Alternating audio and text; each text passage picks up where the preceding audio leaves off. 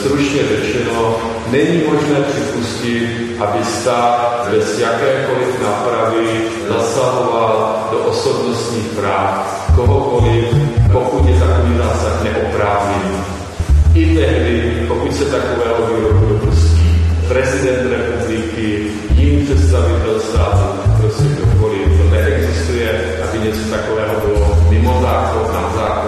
Kauza Peroutka dospěla k pravomocnému rozsudku, podle kterého se stát musí omluvit za slova Miloše Zemana. Prezident v roce 2015 označil předválečného novináře Ferdinanda Peroutku za autora článku s titulkem Hitler je gentleman. Text se ale nikdy nenašel.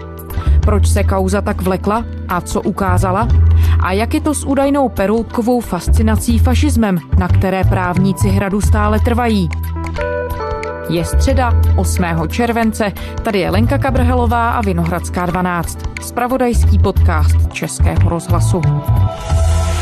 Stát se musí prostřednictvím ministerstva financí omluvit za to, že prezident Miloš Zeman označil novináře Ferdinanda Peroutku za autora údajného článku Hitler je gentleman. Pravomocně o tom rozhodl Pražský městský soud. Částečně tak vyhověl odvolání Peroutkovy vnučky Terezie Kaslové. Ta ale chce omluvu i za další prezidentovi výroky na adresu Peroutky. Samozřejmě, jako můžu si říkat prima, tak je to fajn, aspoň, aspoň částečně jsme uspěli, ale je to jenom, jenom část. I proto se odvoláme. Dovolání proti rozsudku zřejmě podá i ministerstvo financí. Právní zástupce hradu Marek Nespala řekl, že takový rozsudek čekal. Martin Sekera, historik a ředitel knihovny Národního muzea. Dobrý den. Dobrý den. Pane Sekero, můžeme na úvod připomenout, jak celá ta kauza vznikla, za jakých okolností prezident Zeman slova o Ferdinandu Peroutkovi pronesl a co vlastně řekl? Počátek té kauzy se nachází v roce 2015, 27. ledna. Na Pražském hradě byla velká mezinárodní konference k výročí holokaustu a osvětimi. My se všichni shodneme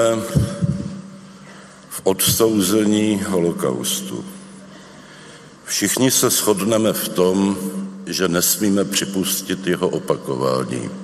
A on tam pronesl takovou úvahu, kde udával různé příklady selhání intelektuálů, kteří propadli zrůdnému učení nacismu. A jeden z těch příkladů byl uvozen tvrzením o Ferdinandu Peroutkovi, které prezident podepřel tím, že jednak konstatoval, že Peroutka je autorem článku, který favorizoval Hitlera a jmenoval se Hitler je gentleman. Jeden z největších českých novinářů, Ferdinand Peroutka, uveřejnil v prestižním časopise Přítomnost článek s titulkem Hitler je gentleman. Tentýž novinář po Mnichovské dohodě napsal, nemůžeme-li zpívat s anděli, musíme výti z vlky. A druhé podepření toho svého názoru o Peroutkovi vystihl citátem Nemůžeme-li zpívat s anděli, pak musíme výti z vlky. V obou případech nebylo prokázáno, že by Peroutka byl autorem jak toho článku, tak i toho citátu. Ten citát pochází od někoho jiného, od Jana Stránského.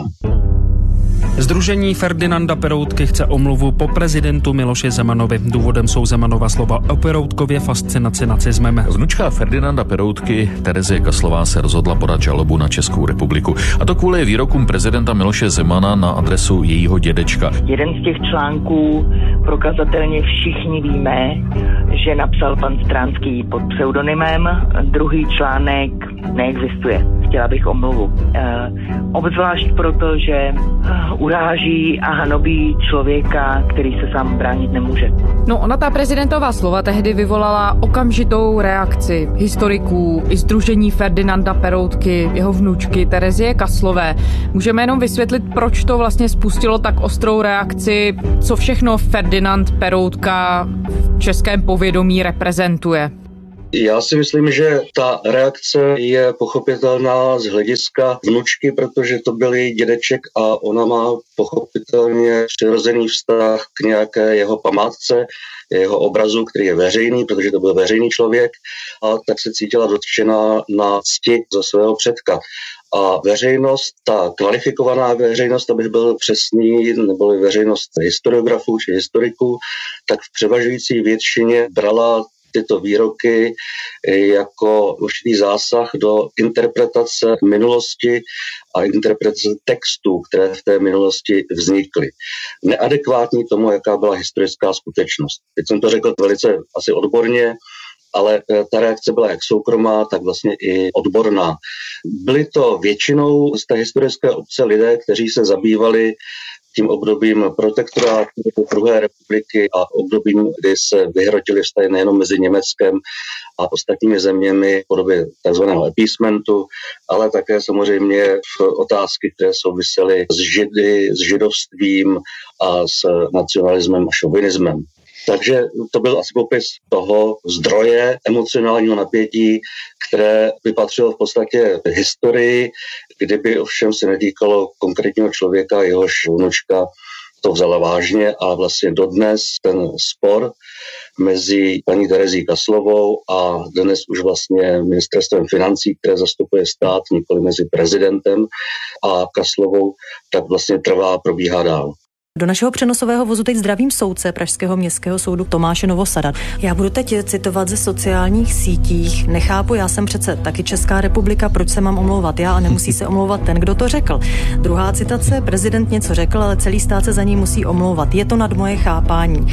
Jak tedy vysvětlit celý tenhle aspekt? Jestliže se dopustí v rámci úředního postupu nějakého nesprávného jednání konkrétní fyzická osoba, která pracuje pro stát, a to na jakékoliv pozici, tak potom odpovědnost přebírá stát a je to mimo jiné také z toho důvodu, aby ty poškozené osoby měly jistotu, že budou jejich eh, škody skutečně reparovány. Ferdinand Peroutka je považovaný za jednoho z největších českých novinářů.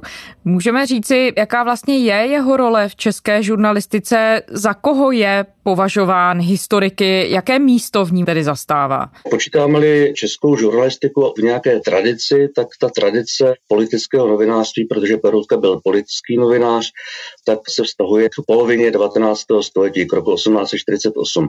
A sám Peroutka se považoval za jakéhosi následovníka, či bral si za vzor tehdejšího významného novináře Karla Havlíčka. Mimochodem, když čtete Peroutku a umíte číst i Havlíčka, nebo ho máte v paměti, v povědomí, ty jeho texty, tak často zjistíte, že ten Peroutka používá určité postupy nebo i teze nebo sousloví, řazení slov jako Havlíček. Tak Peroutka byl jakýmsi následovníkem politického novinářství, podání Karla Havlíčka. Těm mladším bych pak chtěla připomenout, kdo to Ferdinand Peroutka byl.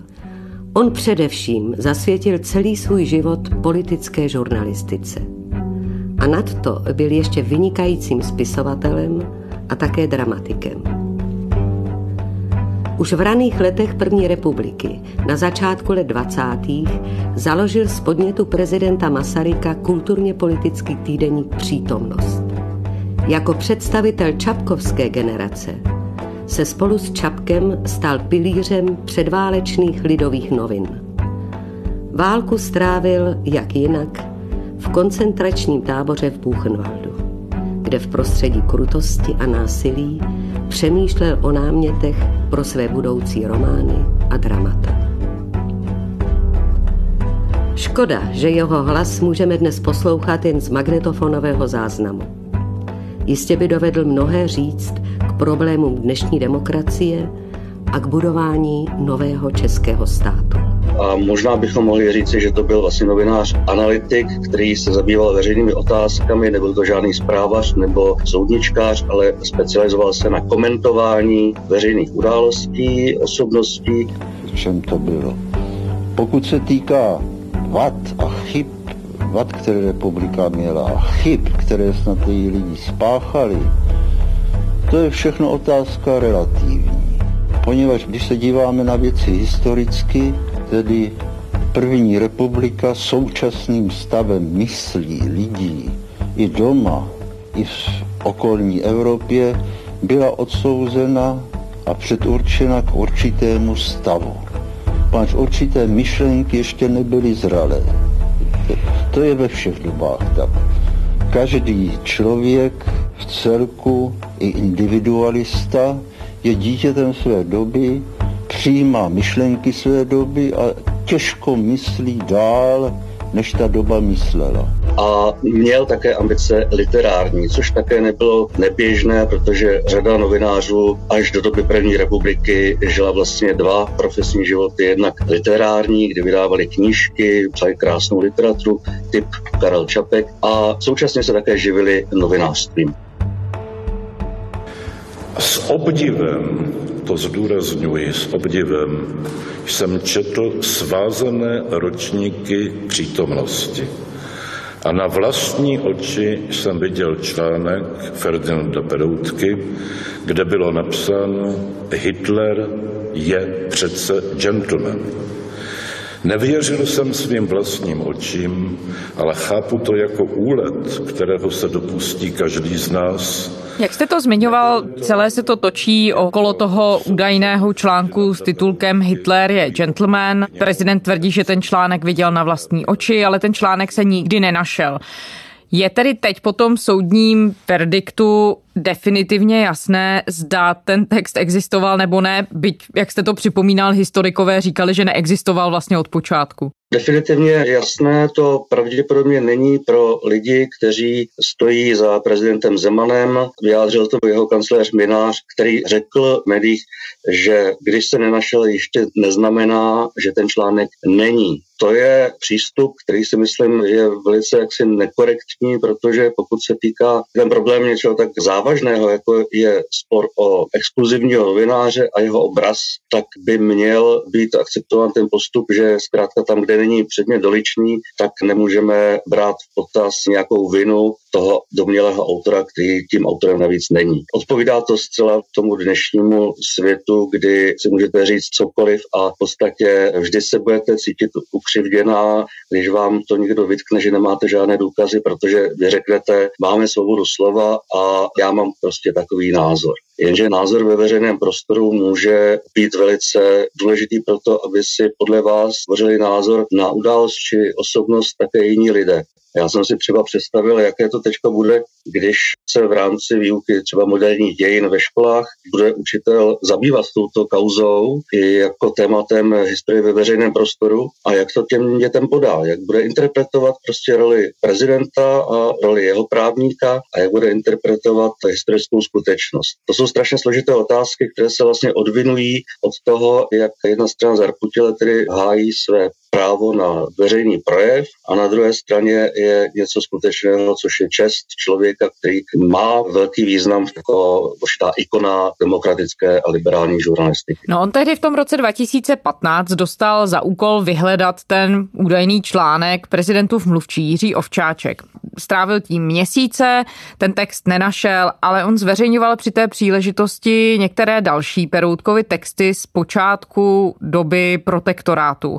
Dá se na základě jejich nějakým způsobem schrnout, co prozrazují o smýšlení Peroutky, o nacismu, jakým způsobem je vůbec číst a jakým způsobem je chápat, protože tehdy se objevila výtka, že jsou vytržené z kontextu. To je extrémně složité pro pochopení, když se zabýváte dobou, která je mimořádná ve smyslu svobody slova. Tehdy, a není to jenom počátek protektorátu, ale už je to období takzvané druhé republiky od září 1938, tak platila mimořádná opatření, včetně cenzury a samozřejmě tomu odpovídající autocenzury těch lidí, kteří psali do novin a veřejně mluvili. A tam přestalo platit to, bez zbytku, jak se říká, co je psáno, to je dáno. Novináři a nejenom Peroutka, ale když si čtete třeba jeho kolegyni z přítomnosti Milenu Jesenskou, tak volili postup, kdy se snažili nejenom informace, ale výklad té skutečnosti šifrovat. Používali metafory, používali úplně jiný jazyk, který byl na první pohled a první plán korektní, ale počítali s tím, že publikum to čtení mezi řádky bude umět a bude citlivé na to, že pochopí, jak to autor myslel. Těžko se to rekonstruuje, ten proces čtení, když my nemáme z té doby žádného účastníka toho čtení, který by nám řekl, já jsem to chápal tak, jak to ten Peroutka asi myslel a jak to odpovídá skutečnosti. Dneska, když si ty články přečteme, tak podle dnešních hodnot s dnešním vědomím, že když se o Židech říká, že jsou vlastně otravou jiného národa, to je třeba parafráze toho příměru, který tam Peroutka používá, tak to působí děsivě a po zkušenosti holokaustu naprosto jaksi nepřístojně. Vtip je v tom, že to je právě příklad toho slovníku, který Peroutka přebírá z toho světa, v němž se antisemitismus zrodil a který ho propagoval. Ale myslí tím něco úplně jiného. On potom totiž dokládá, že situace Židů je tragická, ale protože si je vědom své odpovědnosti veřejného člověka, tak se snaží vést to své publikum, ty čtenáře, k tomu, aby měli ohled v té mizérii, která nastává, alespoň na to, co je Čechům bezprostředně blízké a za co mají oni zodpovědnost, to jsou čeští židé. Takže je to nutné ty texty číst s takovým porozuměním k době, s citlivostí, se znalostí tehdejšího pojmosloví. Další pojem, který na první pohled působí jako favorizace, je třeba v článku Dynamický život, to bylo k narozeninám Hitlera, to slovo dynamický v tom dnešním chápáním, vnímáním vidí konotace jaksi obdivu takového toho výkonu historického a přikládá se tomu pozitivní význam. Až na to,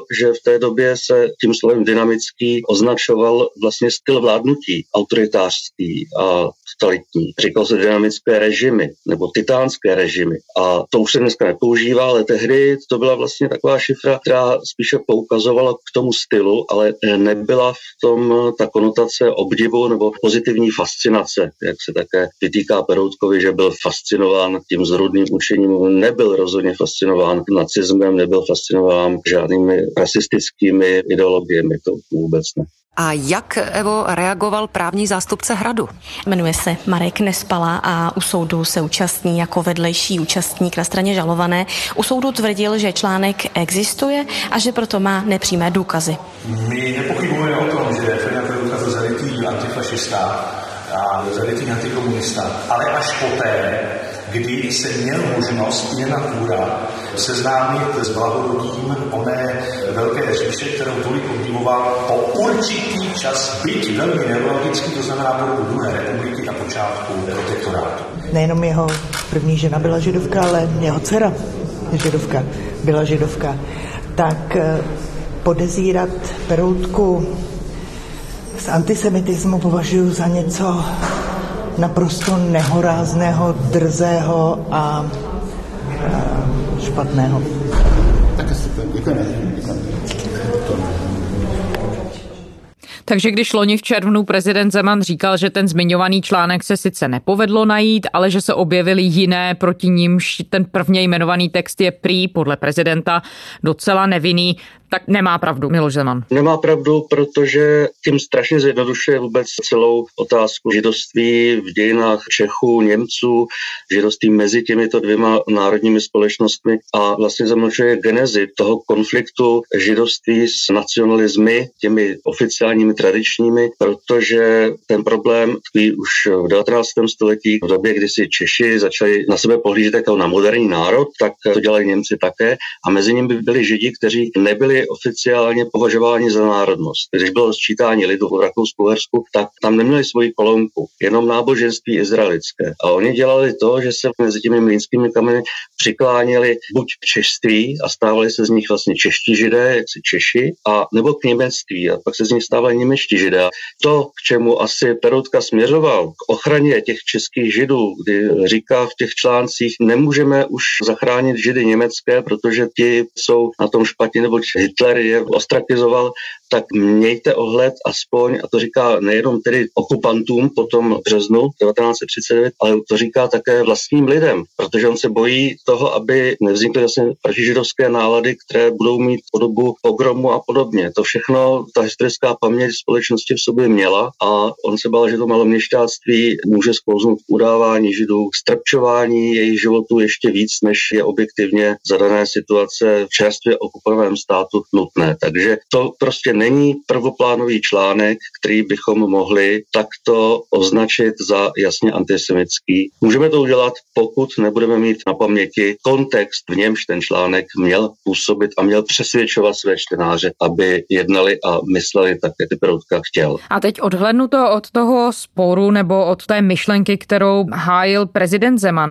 Když se podíváme čistě na ta slova, která jste popsal a na to, že některé výrazy tedy dnes chápeme úplně jinak, tak v té tehdejší době, v tom tehdejším kontextu bylo adekvátní, že Ferdinand Peroutka, jeden z nejvýznamnějších novinářů tehdejší scény žurnalistické, používal slovník toho režimu? Volil takové prostředky, které mu umožňovaly veřejný projev a musel to dělat, aby mohl dál nést tu svoji zodpovědnost novináře mluvícího ke svým čtenářům. On se určitě jak si rozhodoval, myslím po té okupaci, co bude dělat dál, ale jeho styl života, jeho povaha nebyla taková, aby odešel do ilegality, jo? aby volil třeba tu fučíkovskou cestu. Takže se snažil vydržet na tom postu podobně jako Jesenská, co možná nejde, ale a v té nejistotě, co bude se snažit ovlivňovat veřejné mínění podle svého a pak už to prostě nešlo, protože po tom článku Dynamický život vlastně byl zavřený. Mimochodem to je také doklad toho, jak by se dalo ukázat, že Perutka myslel něco jiného, než psal. Ten Dynamický život to byl první díl povinného článku, který museli psát novináři, protože Hitler měl narozeniny, ale k druhému pokračování už nedošlo, protože právě na základě toho článku byl Perutka zatčen. V roce 1944, když z koncentráku přivezli do Prahy a byl na výslechu u gestapa, tak se zachoval protokol z té doby a v tom protokole přímo je tím gestapákem vyslýchajícím uvedeno, že Peroutka má typicky demokratické vývody o dvojsmyslnosti politiky a to my jsme právě prohlédli v jeho článcích a je naprosto nespolehlivý a vlastně nepoužitelný k tomu, aby se stal znovu novinářem, a to znamená, aby Němci povolili opustit koncentrát a znovu třeba byl eh, šéf redaktorem té protektorátní přítomnosti. No podle kritiků, teď když se vrátím zase do současnosti k tomu sporu prezidenta Zemana, teď tedy vnučky Ferdinanda Peroutky, Terezie Kaslové, tak kritikové tvrdí, že Hrad se snažil tím tvrzením o údajném článku relativizovat Peroutkovu pověst. On je považovaný za bezúhoného člověka, že se snažil relativizovat i jeho schopnost kritického myšlení nebo morální integritu. Utrpěla podle vás celou tou kauzou pověst Ferdinanda Peroutky? Složitá otázka, ale opravdu složitá, protože já se vrátím úplně k počátku. Ono to na začátku vzniklo jako jaksi mimoděk. Prostě prezident Zeman tvrdil něco, k čemu si nesehnal dostatečnou faktografickou oporu a vyrostla z toho kauza, která se týká už obsahu myšlení toho člověka, o něhož jde, tedy o proutku. A ta zaujatost, která odpovídá tomu, že je to právní spor, tak nám docela jaksi znemožňuje brát výroky té protistrany Kaslové za bernou minci, protože jsou podle mě už teď přímo podřízeny tomu, že mají tvořit obraz oprávněnosti stanoviska ať už z hlediska toho článku, ale hlavně z hlediska toho výkladu Peroutky jako člověka, který podlehl antisemitismu a nacismu. A to si myslím, že prostě absolutně obstát nemůže. Je to věc, která úplně posouvá Peroutku mimo jeho tvář, mimo jeho zkušenost a ideovou soustavu, kterou, dejme tomu, od začátku první republiky jasně demonstroval svými články. To znamená člověka liberálního, demokratického a v žádném případě kvůli člověka, který by tak rychle dokázal relativizovat své kritické myšlení, které do té doby praktikoval, tak, že by se úplně popřel. To prostě mi připadá nepravděpodobné. Žádný prospěch z toho neměl, Všechno prostě mluví proto, že výklad Peroutky jako člověka, který selhal a který to kritické myšlení v sobě zlomil, tak je úplně špatně. Když teď vidíme, jakým způsobem se třeba přehodnocují role v jiných kulturách, vidíme to momentálně ve Spojených státech, v Británii, různých čelních osobností nějaké konkrétní doby a jsou přehodnocovány vlastně dnešním prismatem. Vždycky se dá určitě argumentovat tím, že tam chybí kontext, ale na druhou stranu se asi posunuje také to, co nyní společnost považuje za za akceptovatelné a co nepovažovala dříve. Tak když se v tomhle světle podíváme na Ferdinanda Peroutku, tak vy jako historik vidíte nějaké důvody pro to, přehodnocovat názor na to, jakou roli Ferdinand Peroutka měl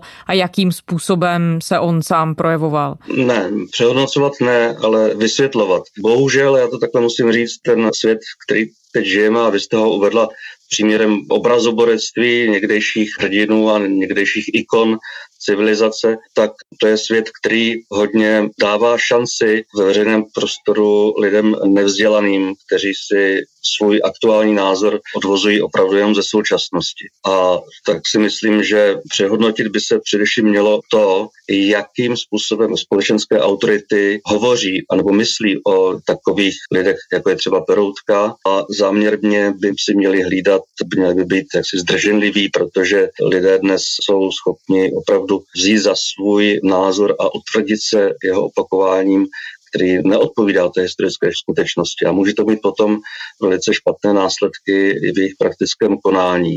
Je to bohužel prostě situace, která nepřeje tomu, aby autority společenské měly vkus pokud chtějí obstát nebo jde jim o podporu veřejnosti, tak jim vyhovuje tady to zkratkovité myšlení a je to pro ně cenější, než zachovat nějaký etos minulosti, který je podle mě nespochybnitelný. A jak překvapivé ve světle toho všeho je, že debatu o odkazu Ferdinanda Peroutky otevřel právě prezident Miloš Zeman. On to vlastně neotevřel záměrně, to bylo mimo děk. On to pouze použil jako takový retorický obrat, protože potřeboval nějaké známé jméno a otevřel se to až potom, když se to všechno dostalo do roviny soudní. Jo. To pořád v tom veřejném prostoru drží a myslím, že on neměl zájem vést debatu o Peroutkovi. Peroutka byl pouze instrument jeho sdělení tehdejšímu, které bylo jaksi asi v pořádku, protože fascinace intelektuálů, tam bychom měli říci části intelektuálů, ta je vždy, když je nějaký takový velký dějný problém, to bylo i za první světové války, tak někteří intelektuálové prostě považovali válku jako řešení krize světa. Takový intelektuálové byli i samozřejmě za protektorátu, za druhé světové války, kteří považovali autoritářství nebo totální nadvládu za pokrok pro svět a paradoxně cestu k nastolení světového míru v novém pořádku. Ale nebyl to prostě případ Peroutky, takže ta debata vznikla a drží se a vůbec netuším, jakým způsobem bude uzavřená, protože jedna linie té kauzy je samozřejmě ta právní, kde už nejde o to, jestli Peroutka byl nebo nebyl antisemitou, ale jde o to, zda je prezident zodpovědný, protože není žádný předpis, který by mu předpisoval, jak má vést veřejné projevy a tudíž paní Kaslová nemá důkaz, že porušil nějaký předpis a tudíž nemůže být žalovaný. Takže je to takové, že soudnictví by asi mělo v tomto případě uplatnit, nebo ten soudce, který to bude mít, to dovolání, že u nejvyššího soudu uplatnit něco, co se nazývá duchem zákona. To znamená spíše vycítit z legislativy ve vztahu k tomu, o co jde, jak asi to právo má, byť není ten případ soudně přiřaditelný k nějakému ustanovení, nějakému legislativnímu, že to právo prostě má ctít spravedlnost i když ta spravedlnost není soudně jednoznačně prokazatelná těmi právními slovy. A to fakt nevím, jak to dopadne. Peroutka je situace, kdy přišknete někomu vinu za selhání. Já jsem si to srovnával s situací v Německu po druhé světové válce a, a zase jsem si přečetl takový soubor esejů od Karla Jasperse, to byl německý filozof Otázka viny. Čtyři pojmy viny.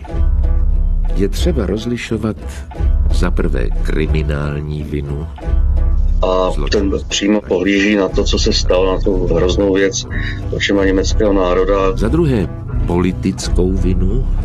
A tu otázku viny strukturuje do několika typů vin, z nich některé nejsou postižitelné podle práva a podle té oficiální legislativy. Za třetí je třeba rozlišovat morální vinu. Začení kterých se přece vždycky dopouštím jako určitý jedinec. Jsem zodpovědný morálně. A konečně za čtvrté je třeba rozlišovat metafyzickou vinu. Existuje solidarita mezi lidmi jako lidmi. v jejímž důsledku je každý spolu zodpovědný za všechno bezpráví a všechnu nespravedlnost na světě. Zvláště za zločiny, k nimž dochází v jeho přítomnosti nebo s jeho vědomím. Jak vy sám s pětiletým odstupem celou tuhle historii vnímáte? Co všechno jsme se skrze ní dozvěděli? Teď jste zmiňoval ten právní aspekt. Když bychom měli přemýšlet o tom, čeho všeho se ten spor stal symbolem, tak co nám všechno napověděl, třeba i o tom, jakým způsobem prezident se vztahuje ke světu, jakým způsobem my se vztahujeme k jeho funkci, jakým způsobem my se vztahujeme k naší relativně nedávné historii? Je to staženo k tomuto prezidentovi. Jiný člověk by možná vůbec rozvinutí té kauzy nedopustil, protože by se omluvil už jenom z toho důvodu, že by nechtěl rozdělovat společnost. Ten článek ještě hledáte, nebo už jste to vzali? Já bych se nerad vyjadřoval, protože je to paradox. Ten spor běží v tuším pátým rokem a e, doposud nebylo přikročeno k dokazování, zda a jakým způsobem ten článek mohl existovat, takže já považuji vyjádření v této otázce za předčasné. Já si myslím, že to je téma, které úplně zbytečně rozděluje společnost tam, kde ta minulost by neměla promlouvat přítomným lidem, protože je za A myslím, prokazatelné, že to tvrzení prostě neplatí o Proutkovi, to pejorativní. A za druhé jsou důležitější otázky, které bychom měli z minulosti vtahovat do současnosti. Dále to ukazuje asi na to, jak jednoduché je ovládat mínění lidí. Část společnosti si myslí, že když to říká prezident, že je to tedy i pravda a že se mu jenom ubližuje a že to je vzpornost paní Kaslové, která má zastřít tu skutkovou podstatu viny Peroutkovi a část lidí to bere opravdu s odstupem a se schopností trošku citlivě vnímat ten minulý protektorátní slovník a je si vědoma jádra toho problému, že ten kontext je strašně důležitý. Děsivé je, že veřejná autorita, jako je prezident, ten spor živí tím, že jednoduše neřekne, je to trošku jinak, milili jsme se, ten článek neexistuje, a o Perotkovi si tohleto myslíme, ale možná máte pravdu v tom, že ta slova tehdy zveřejněná, že měla více významu. Nelíbí se mi prostě ta nesebereflektivní zarputilost. To je jako smutné. A neukazuje se teď tím sporem, že nakonec je možné se bránit té situaci, kdy i nejvyšší ústavní činitelé ohýbají fakta, vymýšlejí si, nejsou ochotni to přiznat a že je možné se proti nepravdivým výrokům bránit? Jistě to, že i vůbec se může člověk, běžný člověk bez jakéhokoliv veřejného ústavního postavení, že se může bránit vůči státu, to je samozřejmě pozitivní, že legislativa v tomto směru stále funguje. Samozřejmě to je pozitivní průvodní je v této kauze, jinak ve skrze asi smutné. Martin Sekera, historik a ředitel knihovny Národního muzea. Děkujeme. Také děkuji, nashledanou. A to je ze středeční Vinohradské 12 vše. Poslouchejte nás na serveru iRozhlas.cz, ve vašich oblíbených podcastových aplikacích. Psát nám můžete na adresu vinohradská12 zavináč rozhlas.cz. Děkujeme, že o nás šíříte slovo dál a že posloucháte. Těšíme se zítra.